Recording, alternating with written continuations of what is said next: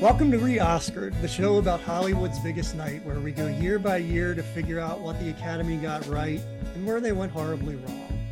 This week, we're looking at 2006, and it's our first episode. Mike, how do you feel?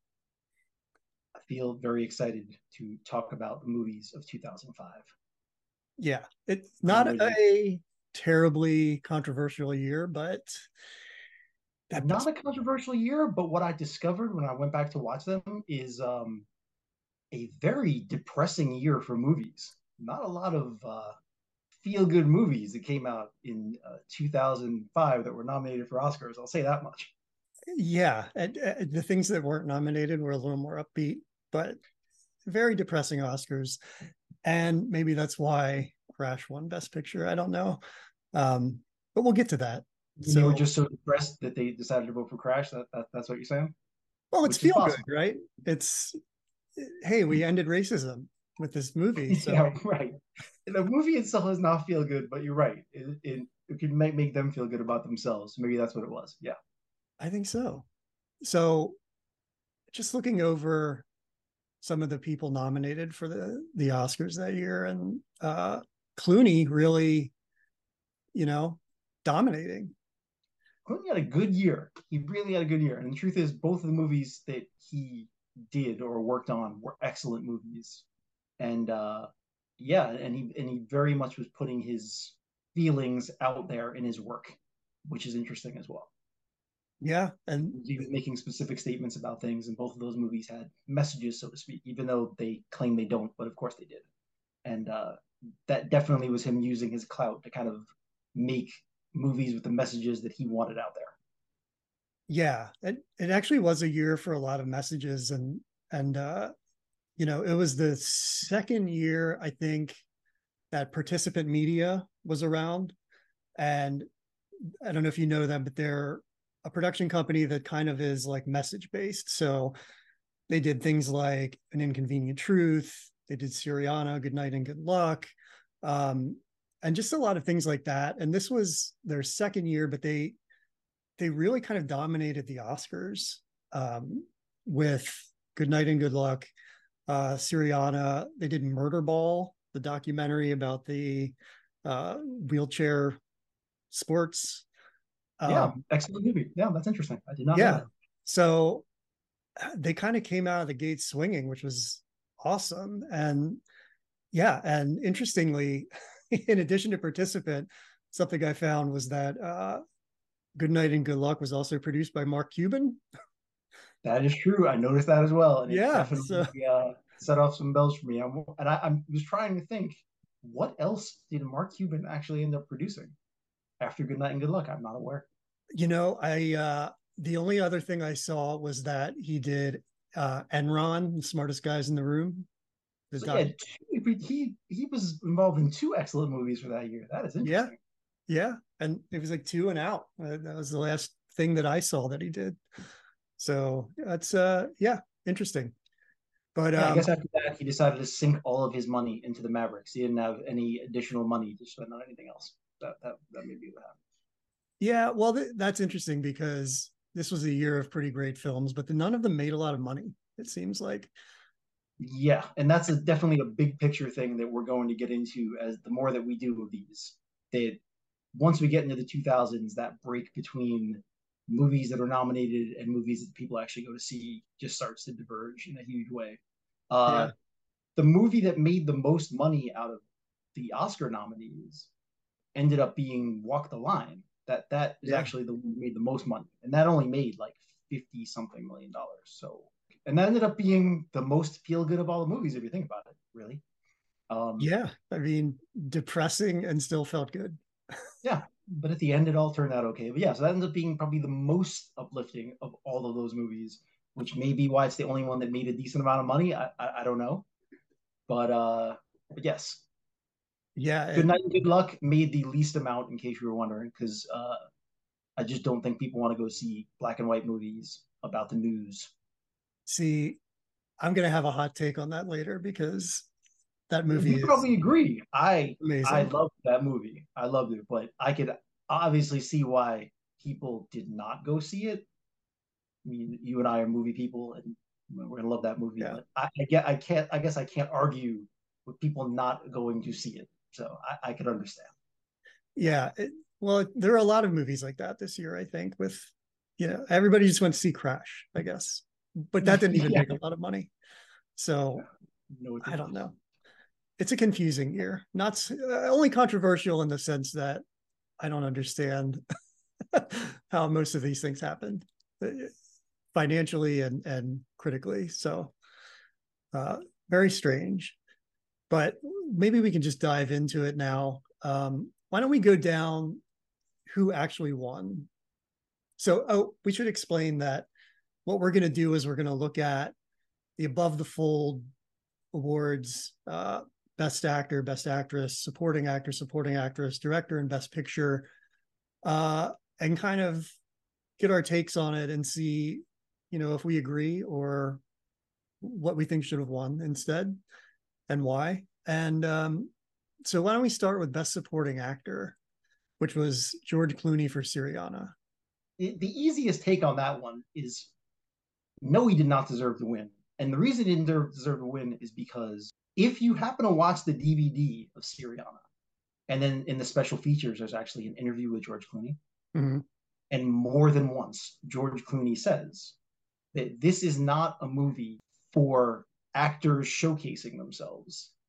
right He says more than once that the star of Syriana is the screenplay and that the actors wanted to be involved in it because the screenplay was so good. He said it was a pure ensemble and that it was really about the script. And you know what? George Clooney is 100% right. I, I give him credit. He is totally right. And he did not deserve to win because if, as you're watching the movie, when you think of a best supporting actor or actress, you think about someone who has a supporting role but stands out. Like the person kind of, when they're on the screen, they're the person that holds you, they hold your attention, you're riveted by them. That's really what it's for. Scene Right. stealers is kind of someone that holds the movie together. And he was fine. I mean, he actually was really good in this movie. It was the most un-George Clooney-like part I've seen him play. There was zero smirking, which I'm sure was very difficult for him. yeah Pulled it off amazingly well. He was excellent in the movie. But when he wasn't on screen, I wasn't thinking, wow, I wonder where that character is. I just didn't find myself like wishing that he would show up more or feeling like he was any more important than anybody else that was in the movie. So I think he was right, and it was an ensemble piece, and no one actor should have been singled out for that movie. Yeah, it, well, it's interesting. the The screenplay was written by the director Stephen Gaghan, who also wrote uh, Traffic. Um, might have won an Oscar for that, I think. And you know, this reminded me so much of Traffic. It was just like uh, it was actually it was similar to Crash in that it was just all of these stories kind of. I guess they didn't come together as much, and they weren't overtly trying to hammer a message home, but uh, just in this ensemble and and uh, yeah, and Clooney. I mean, he kind of stood out though. I think. I mean, he stood out because he was the only one that was tortured. So I mean, that stood out.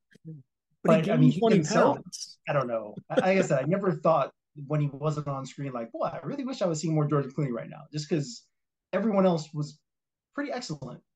And, and the thing that I think is most interesting is that uh, William Hurt is also in Syriana and only shares scenes with George Clooney Yeah, because he's a friend of his, and they only share scenes together. And so William Hurt must have known that George Clooney did not deserve Best Supporting Actor that he did, and that's who I actually think deserved to win. I'm well, sure we'll, the same thing. we'll get to that. Um, Yeah. Also, in uh, on the Clooney uh, side was uh, Tom McCarthy is in this. Uh, also in Good Night and Good Luck.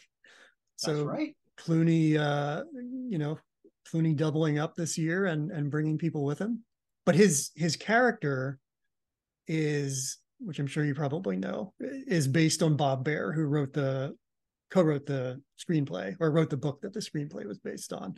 So, you know, what what a nice thing for Bob Baer to have George Clooney play you in a movie. Um, but he gained all this weight, and I think that's you know, if you gain or lose weight, you're going to win an Oscar. That's Right. You know, they love the weight gain. yeah, And Yeah. plus, I mean, I'm sure everyone, at least in the Academy, was aware that uh, George Clooney almost died making Syriana. uh, had right. a serious injury, and he actually supposedly still deals with pain from uh, this particular incident that happened in the movie. So right. very possible that between the weight gain and the goodwill of George Clooney almost dying, they, they just felt like he deserved something, and I, I can't really argue with that. It's fine. Uh, yeah, I, I wouldn't go the mat over over it, and and uh, it's perfectly fine for George Clooney to get an award, but but no, I, I just I don't see anything in that role that made me think that he deserved to win. Did he deserve it more than Matt Dillon? Yeah, probably. oh boy, do we have some things to say about Matt Dillon. Um, all right, so best supporting actress, we have Rachel Weisz, The Constant Gardener.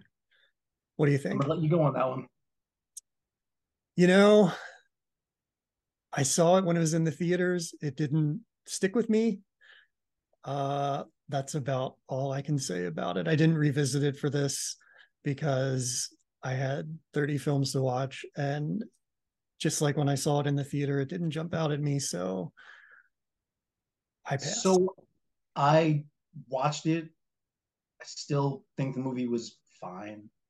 Yeah. Uh, I think she's a magnetic actress, actually. I mean, I, I really like her work, but I mean, I didn't. There wasn't anything particularly that really stood out to me in, in, in this movie.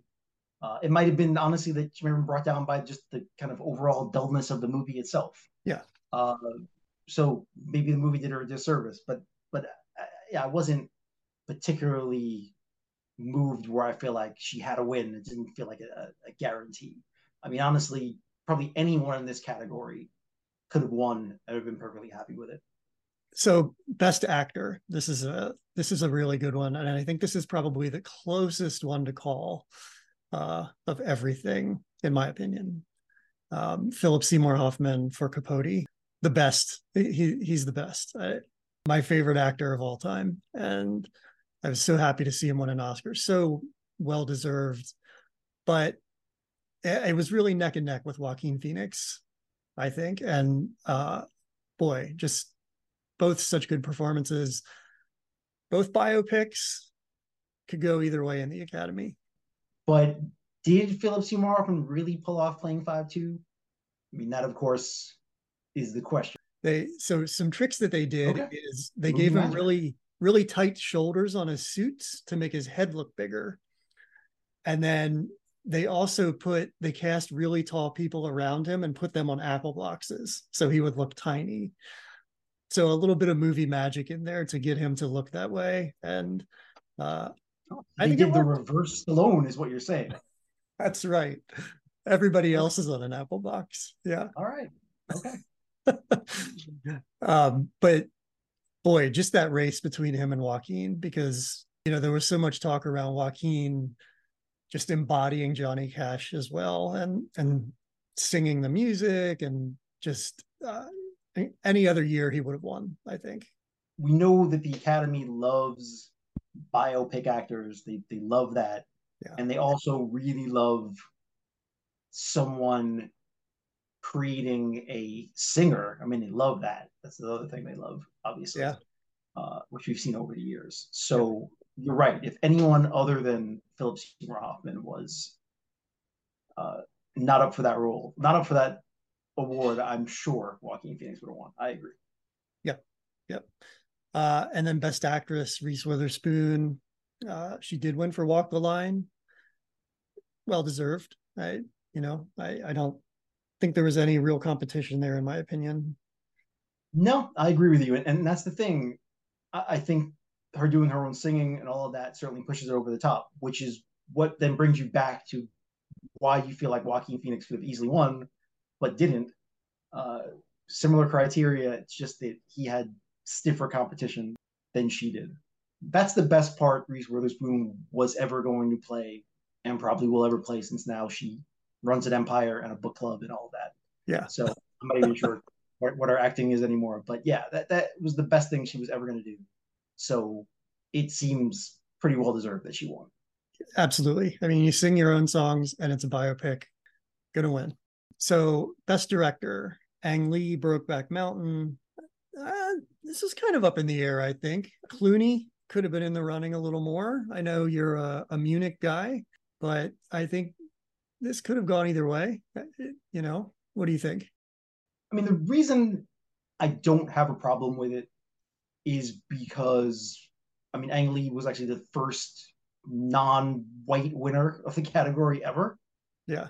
And so I feel like since you kind of knew that Brokeback Mountain was going to get screwed out of Best Picture, if they were going to give an award, why not give it to Ang Lee? And so I appreciate the representation, and obviously he's a great director, and I don't have a problem with that.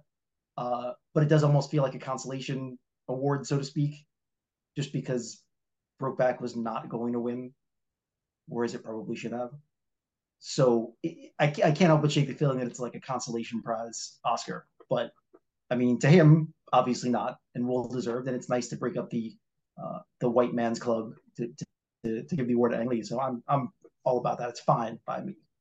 Uh, but I don't think that was necessarily his best work. And obviously, he won again down the road for Life of Pi, which is which was truly amazing. Yeah. You know, that's always the, the, question about these kinds of movies. Is Like, is it a screenplay movie? Is it a director movie? Right. And Brokeback felt a little more like a screenplay movie. It was just mm-hmm. there on the page, uh, obviously based on the book. So yeah, it, it's fine, and clearly I have no issue with Ang Lee winning. But you know my feeling and probably where I would have moved on this one.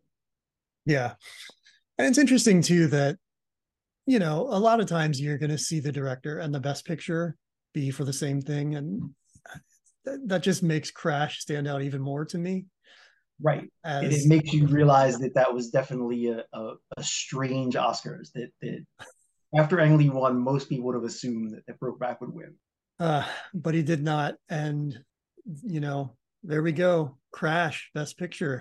Where are yeah, we? It happened. It, it, happened. We, we, were, we were actually alive to see it it's shocking. It I I started to rewatch this the other day and I had to turn it off because it felt so heavy-handed to me like uh, like a 90210 episode or something where the moral of the story is just so overt and also you know LA is a sprawling place so for these people to keep running into one another is kind of shocking.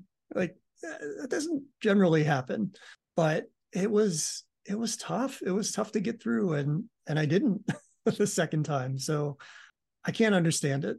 I really can't. You get the impression that throughout that whole movie, the actors were acting, and he would stop filming and just say, "Look, it's too subtle. just, I need more. I need more from you. I need to feel it." How is Nicolas so, Cage not in this movie? yeah, I mean, I think that was where he went wrong. If he wanted it to be that high, he needed Nicolas Cage. He needed Nicolas Cage. He needed like Robert Loggia. He needed he needed people that that bring it all the time because yeah. that's clearly what he was looking for. He kept because everyone seems to be dialed to eleven. Even Sandra Bullock, just you know, was getting to an uncomfortable place of eleven in that movie where I don't think I'm not too sure how comfortable she felt in in that range, but there it yeah. was. She was the most over the top, I think. It, it was so obvious, and the racism was just everything. And I don't want to pick it apart, but there were just so many things that I don't understand. and I don't understand how everybody embraced this. Apparently, they all went on Oprah, and she was just in love with this film and shared her own crash moment so it really spoke to her but i think maybe the oprah bump kind of gave it its thing i don't know but that is certainly true we've learned a few things about oprah over the years that she has power to move uh, people to see things and also that she doesn't always have great taste i mean you know she did promote dr phil and uh, yeah. dr oz so i mean you know she's not she's not she's not betting a thousand but it, i i just yeah i'm still so i suppose it's good to talk about why we think this won and maybe say Brokeback Mountain didn't win because I think that's kind of the thing that yeah it's definitely the elephant in the room where yeah. going back to 2006 now and nowadays it wouldn't in my mind it wouldn't even have been a question right. that Brokeback Mountain would win. But at that time while they were willing to give acting awards for gay characters and you know promote movies in that way there had yet to really be a movie that centered on gay characters that had won best picture. And after 2006 there still wasn't. Yeah. So it just felt very much like while hollywood loves to pat itself on the back for its progressiveness it the academy is still a lot of old members old members in the academy, and I think they just weren't ready yet to go there. And so they went with the second way to pat themselves on the back, which was to uh, solve racism. And so they, they decided to go with that one instead. That's what's so funny about it. It's like, oh, we're we're being this inclusive community by promoting Crash, but we're completely freezing out this other community that we're not ready to discuss yet. Yeah. I mean, slow progress. Obvious, where it's kind of like a, it's not your time yet. Uh, we're just yeah. going to go this way. One thing at a time, I guess, for Hollywood. Right. Um, yeah. So, so those are the categories that we're going to, well, we have been talking about this week. And I think before we get into our own picks, why don't we just look at a few other things that came out that year that we think maybe not necessarily winning Oscars, but there are some good things out there that probably could have gotten a little closer to the fold than they did. A lot of good movies that year, a lot of comedies. Yeah, I mean, two huge comedies that came out that year that kind of were seminal comedies that kind of set the template going forward. I mean, The 40 Year Old Virgin and Wedding Crashers. Yeah. Which kind of both set a template that was just driven into the ground over the next decade. But uh, I mean, that was Judd Apatow's first 40 Year Old version was Judd Apatow's first shot at that. And uh, that was that was pretty big deal and, and, allowed him to kind of uh, become pretty huge director after that.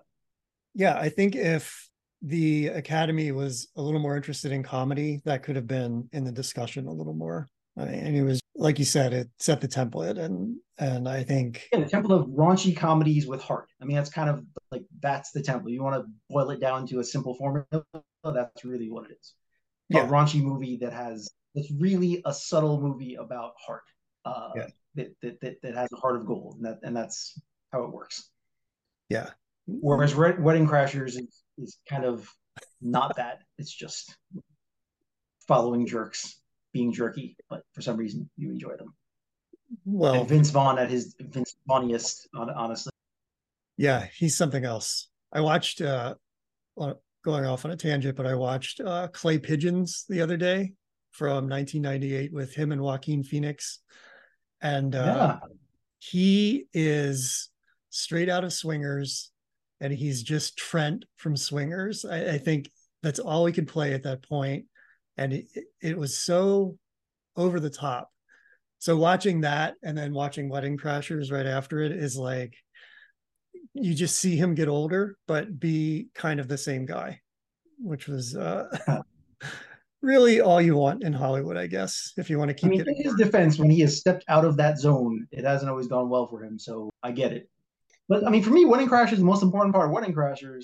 I mean, now in hindsight, of course, is Bradley Cooper just playing a super jerk in that movie, and he was really good at it.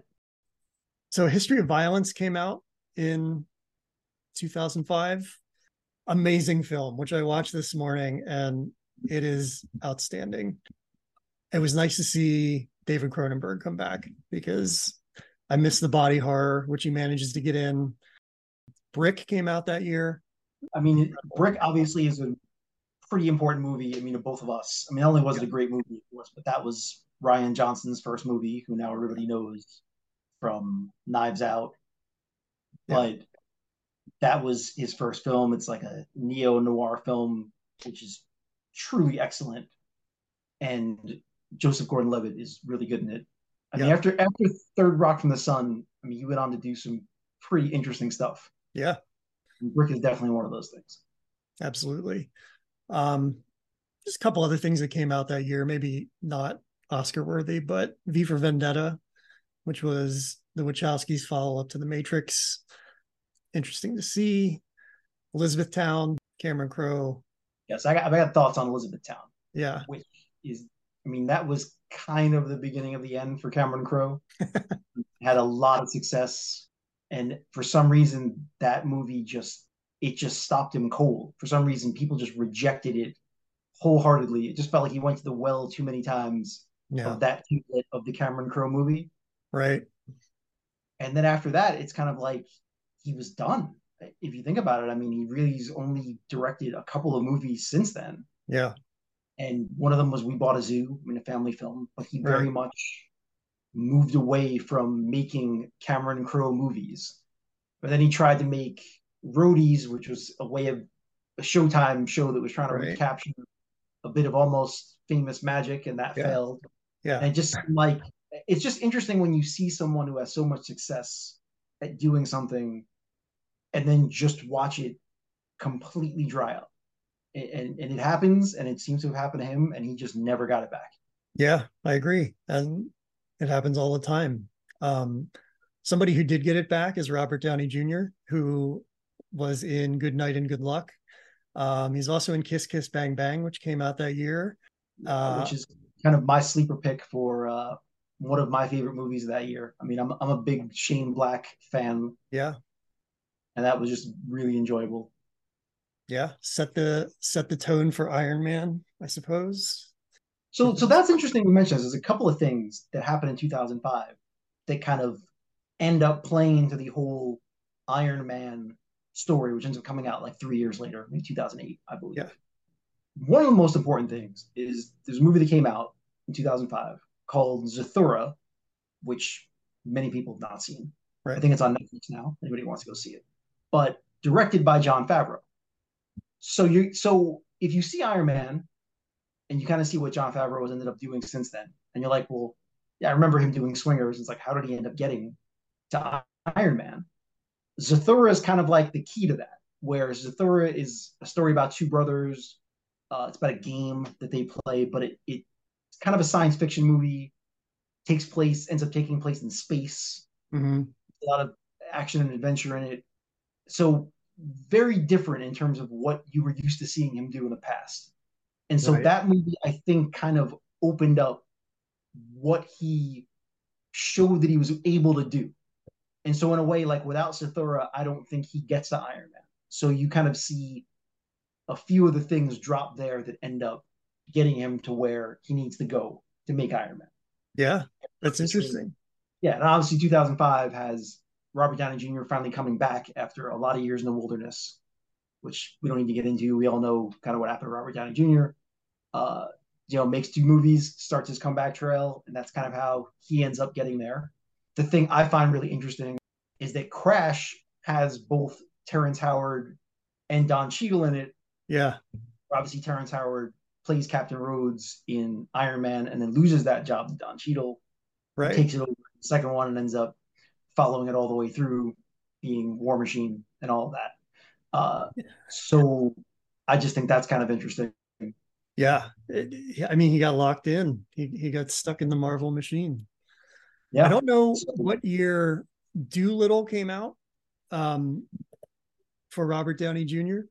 I was actually was a couple of years ago. I think it was like, yeah, that that wasn't that many years ago, and yeah, that's where Stephen Gaghan ended up, which is depressing on many, many, many levels.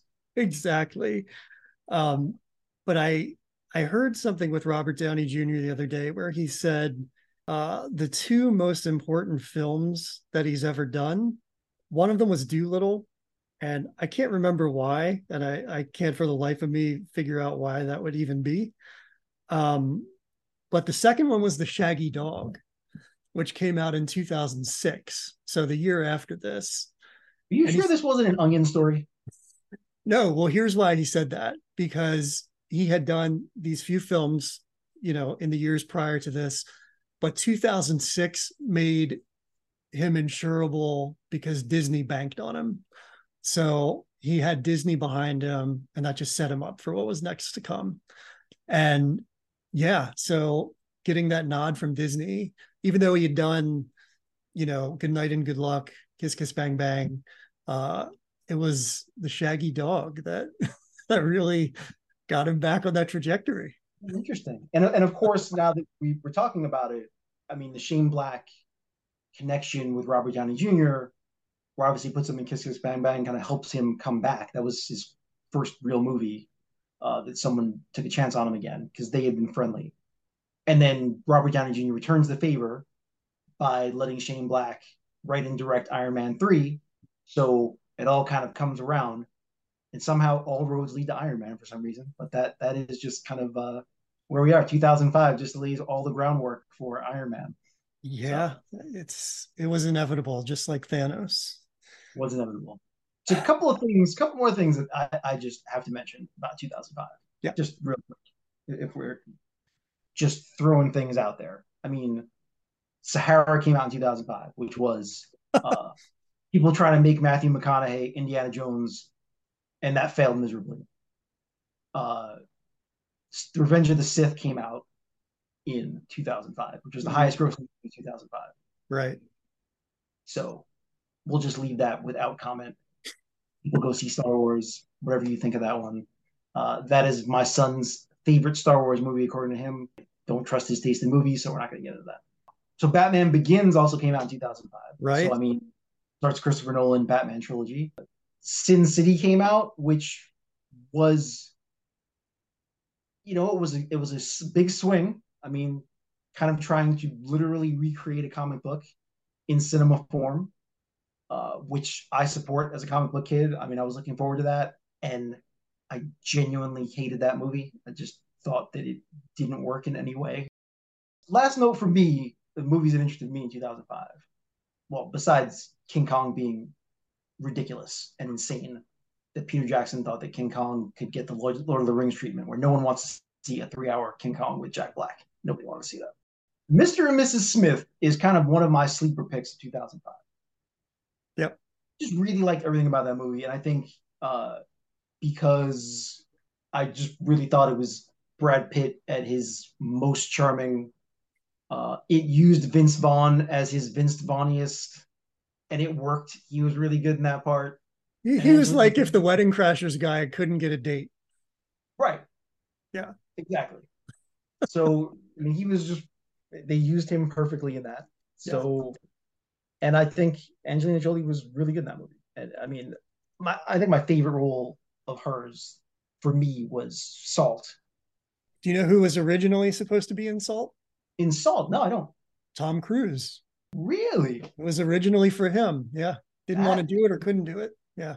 Well, that actually makes a little bit of sense because uh, you know, Doug Liman and Tom Cruise end up having a bit of a relationship after that where they made Edge of Tomorrow together and they made American Made.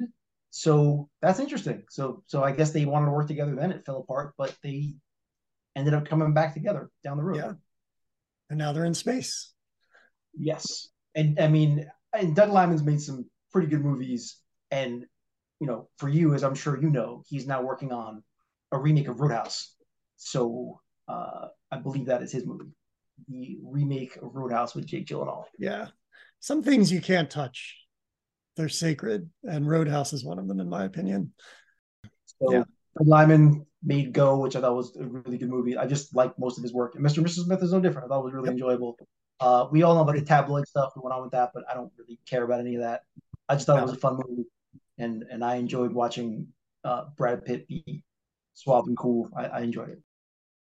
Let's move on to our picks.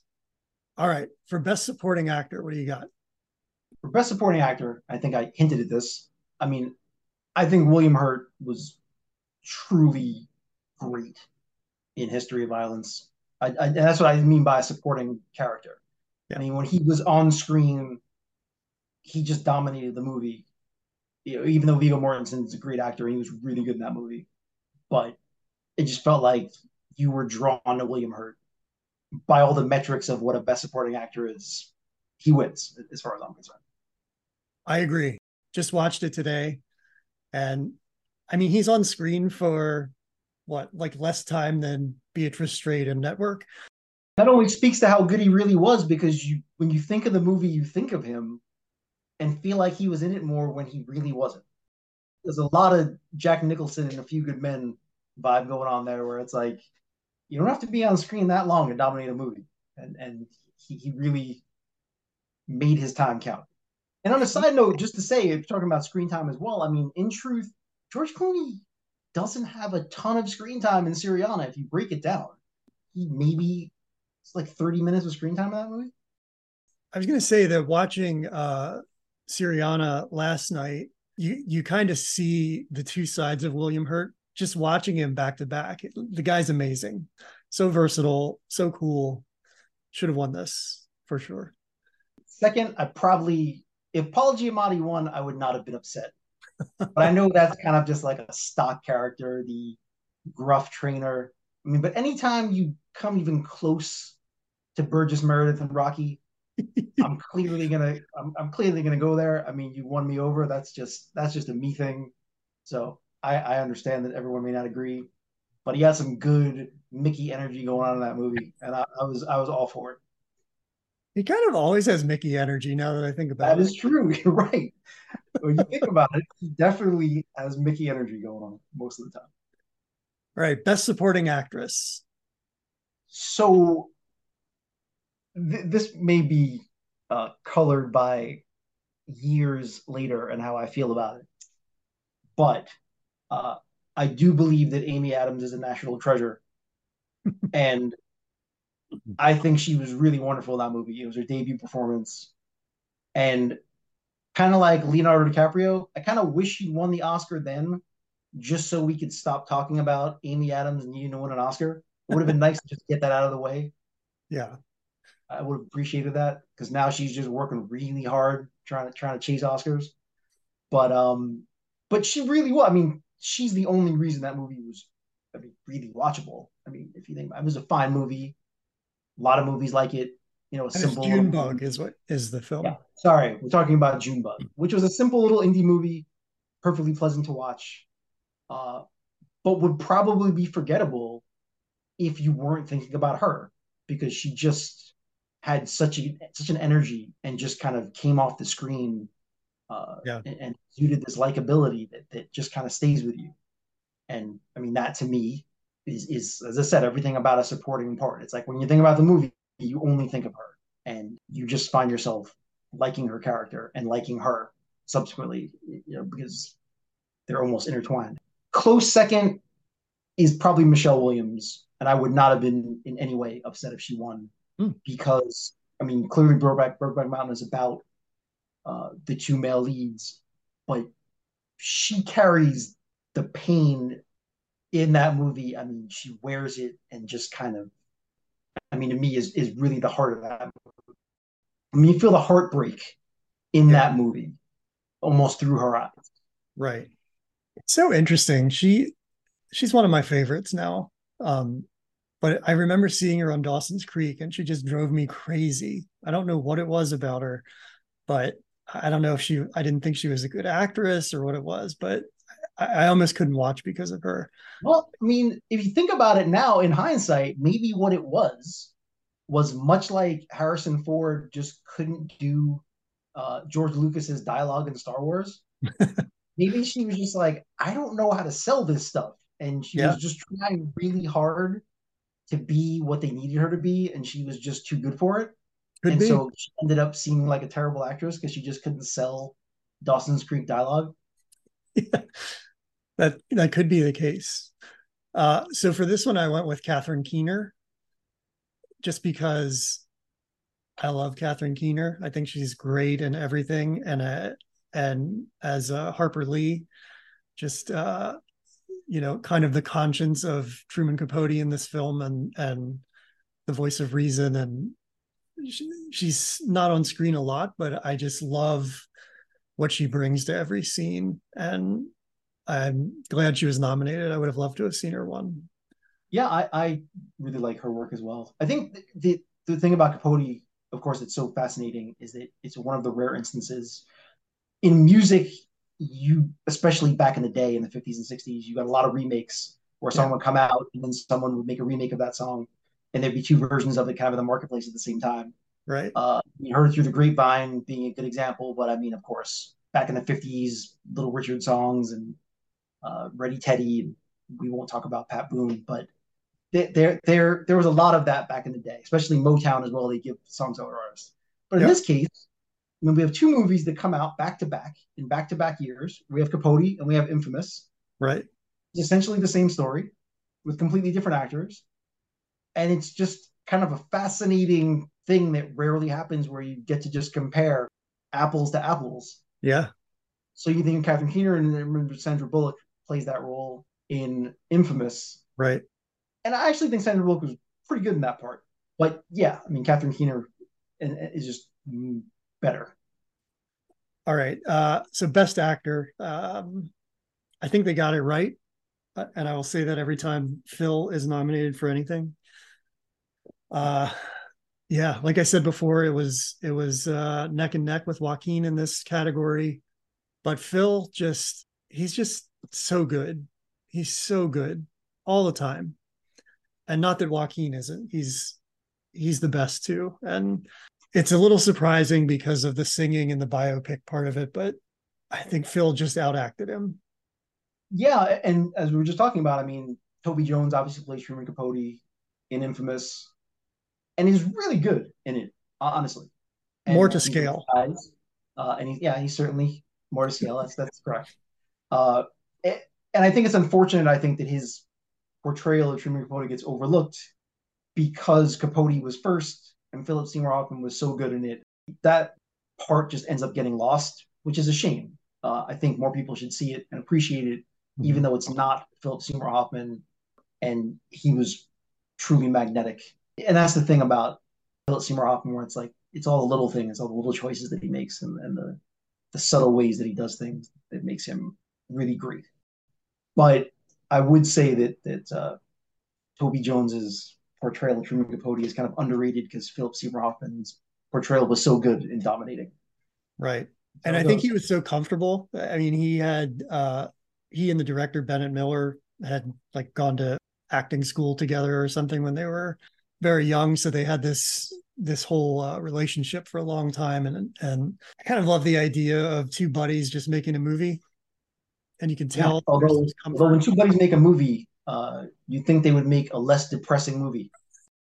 So I, I, I have to say, when we're talking about Joaquin Phoenix uh, deserving to win in any other year, but I really do want to mention Hustle and Flow and Terrence Howard because Hustle and Flow has no business working.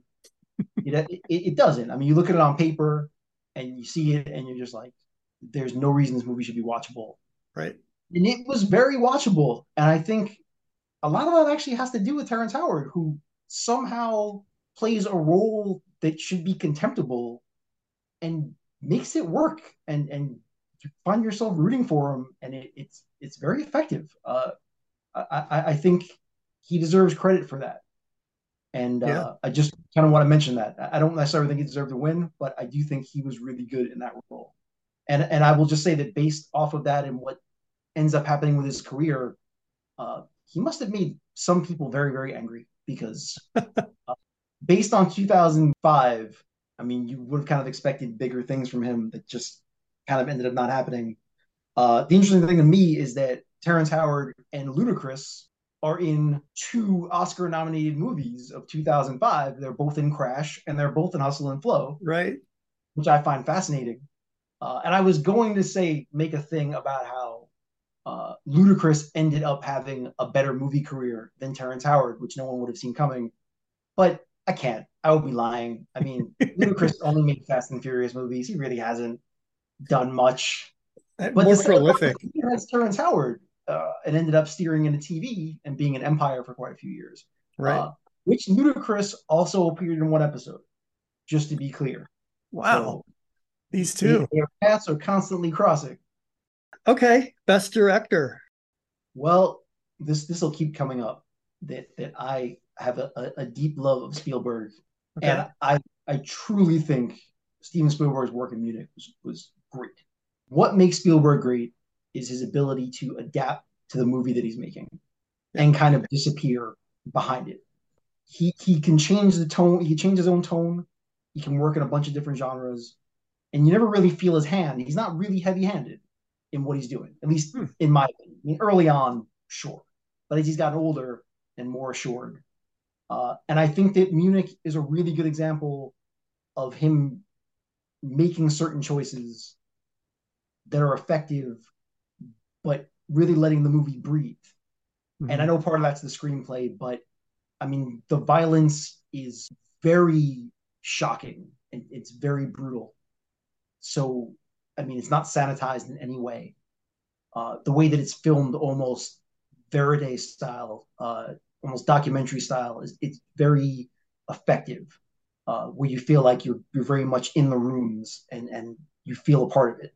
Uh, I just think that's really effective work, and I just think that this continues his ability as he gets older just to be really good at what he does and and and make all the right choices and let the movie breathe.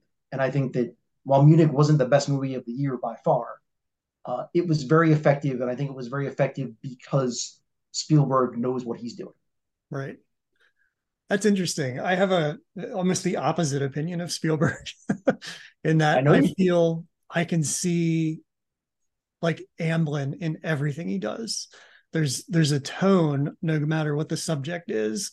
And maybe it's the music, like maybe it's that happy Amblin music, but I feel like there's even if it's a dark film, there's some kind of like happiness to it when he's directing. Munich is the exception to that. I feel like I don't see him in it. And therefore, I'm actually more interested in it than most Spielberg movies. But um, yeah, I, I see what you're saying with this one in particular because it, it feels almost not Spielbergian, but right. And when you compare it to the fact that he also made War of the Worlds in the same year, yeah. And I agree with you in that where that's one where you can feel him a little bit more. Yeah so that was I think it's almost like one for him and one for them, where he made right. War of the Worlds very much a style that you will recognize as feeling like a Spielberg movie, where yeah. Munich really does not feel that way. Yeah, I don't know what it is about him. I, I recognize that he's amazing, and and the you know the fingerprint he's put on film is undeniable, but you know he's not for me. We we are going to continue to have this argument throughout subsequent episodes. I know. Yes. So I, it's fine. We'll start it here. We are diverging on the Spielberg train, and that's totally fair. Fair enough. Uh, we discussed Paul Haggis. I, I, think we'll talk about this when we get to to Crash, obviously. But him being nominated for Best Director, I find truly hysterical. because as you're watching Crash, but Paul Haggis also wrote Million Dollar Baby. Right. Before, which won Best Picture, directed by Clint Eastwood.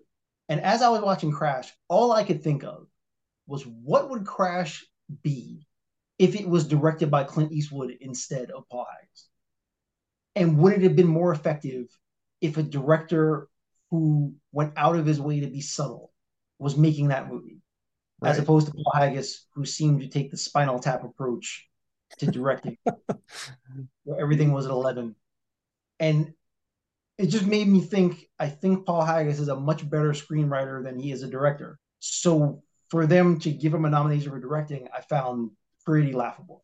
Yeah, I think it was kind of uh I don't know, honorary, not honorary, but just uh yeah, you, you get all the nominations and it's rare that they won't give them all to you if you're getting all the top nominations.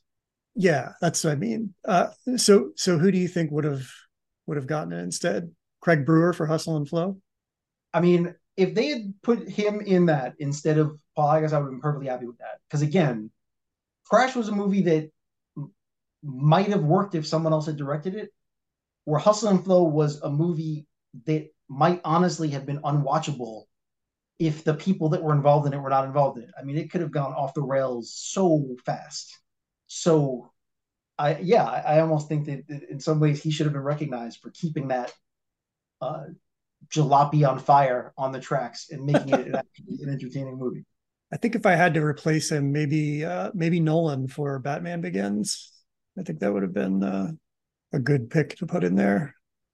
Yeah, you know, I'm getting arguments from me about Nolan as a good director, but Batman Begins is honestly one of my least favorite Nolan movies, and mm-hmm. part of that is because uh, I'm a bit of a Batman nerd. Read a lot of Batman comics when I was a kid, and I just didn't like much about the tone or the story. I, I wasn't. I just didn't love much about Batman Begins, to be right. honest. But yeah, he's a good director, and and he did a good job. So I mean, I wouldn't necessarily argue with it, but I just didn't love it in general. Yeah. So my pick for this would be George Clooney for Good Night and Good Luck. Um, a phenomenal film. I, I just watched it again, and I just think there's so much going on in it, and and I was wondering if maybe I don't kind of relate it to today because it feels like it would fit very well in 2023, just like it did back then. When I was watching the footage of Joseph McCarthy, I kept thinking, man, it's it's just Ted Cruz. Like this whole thing is just nonsense. Like this guy trying to make a name for himself and and digging his heels in, and it's absurd. But I just think, you know, overall, and and maybe I'm kind of tipping my hand here for Best Picture, but uh, I thought Clooney did a great job on this, and I think everybody in it, uh, well directed, well made. Just uh, Clooney's a good director. Yeah, I think that Clooney doesn't get nearly the credit he deserves as a writer director because his first two movies were truly great.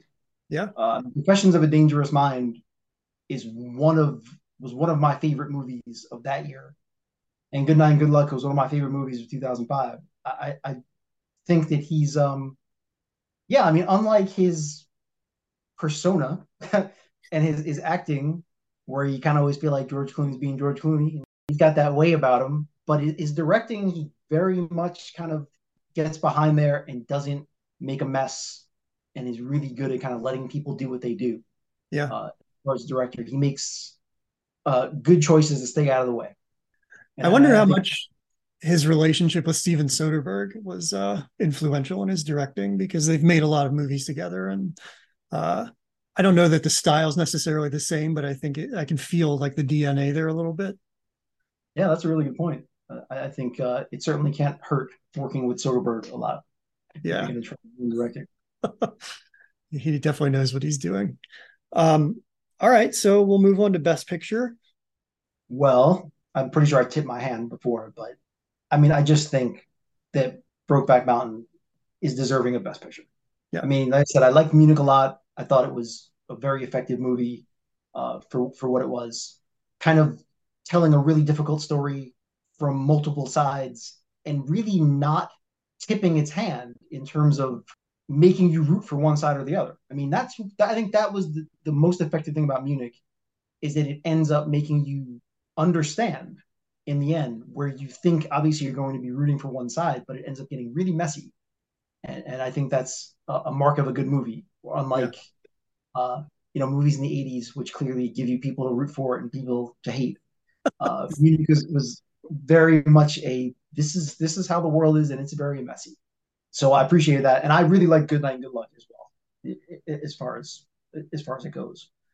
But we'll get into this probably in subsequent episodes and in a bigger picture probably down the road.